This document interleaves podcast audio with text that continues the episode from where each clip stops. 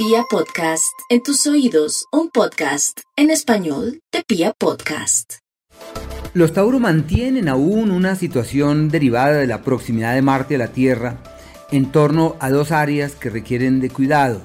Una, los temas legales de papeles, de documentos por firmar, por una parte, y por la otra, en el área de la pareja. Aunque en este sentido, Mercurio ya entra en ese escenario como el asidero de quienes tienen una buena energía para promover el diálogo y para buscar caminos que les permitan superar las diferencias y encontrar causas de coincidencia.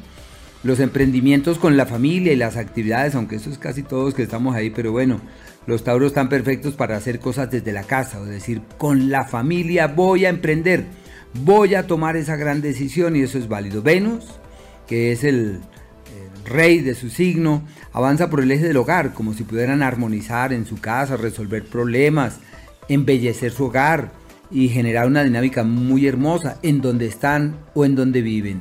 Y pueden inclusive en las relaciones interpersonales con sus seres queridos encontrar caminos de sintonía y reciprocidad.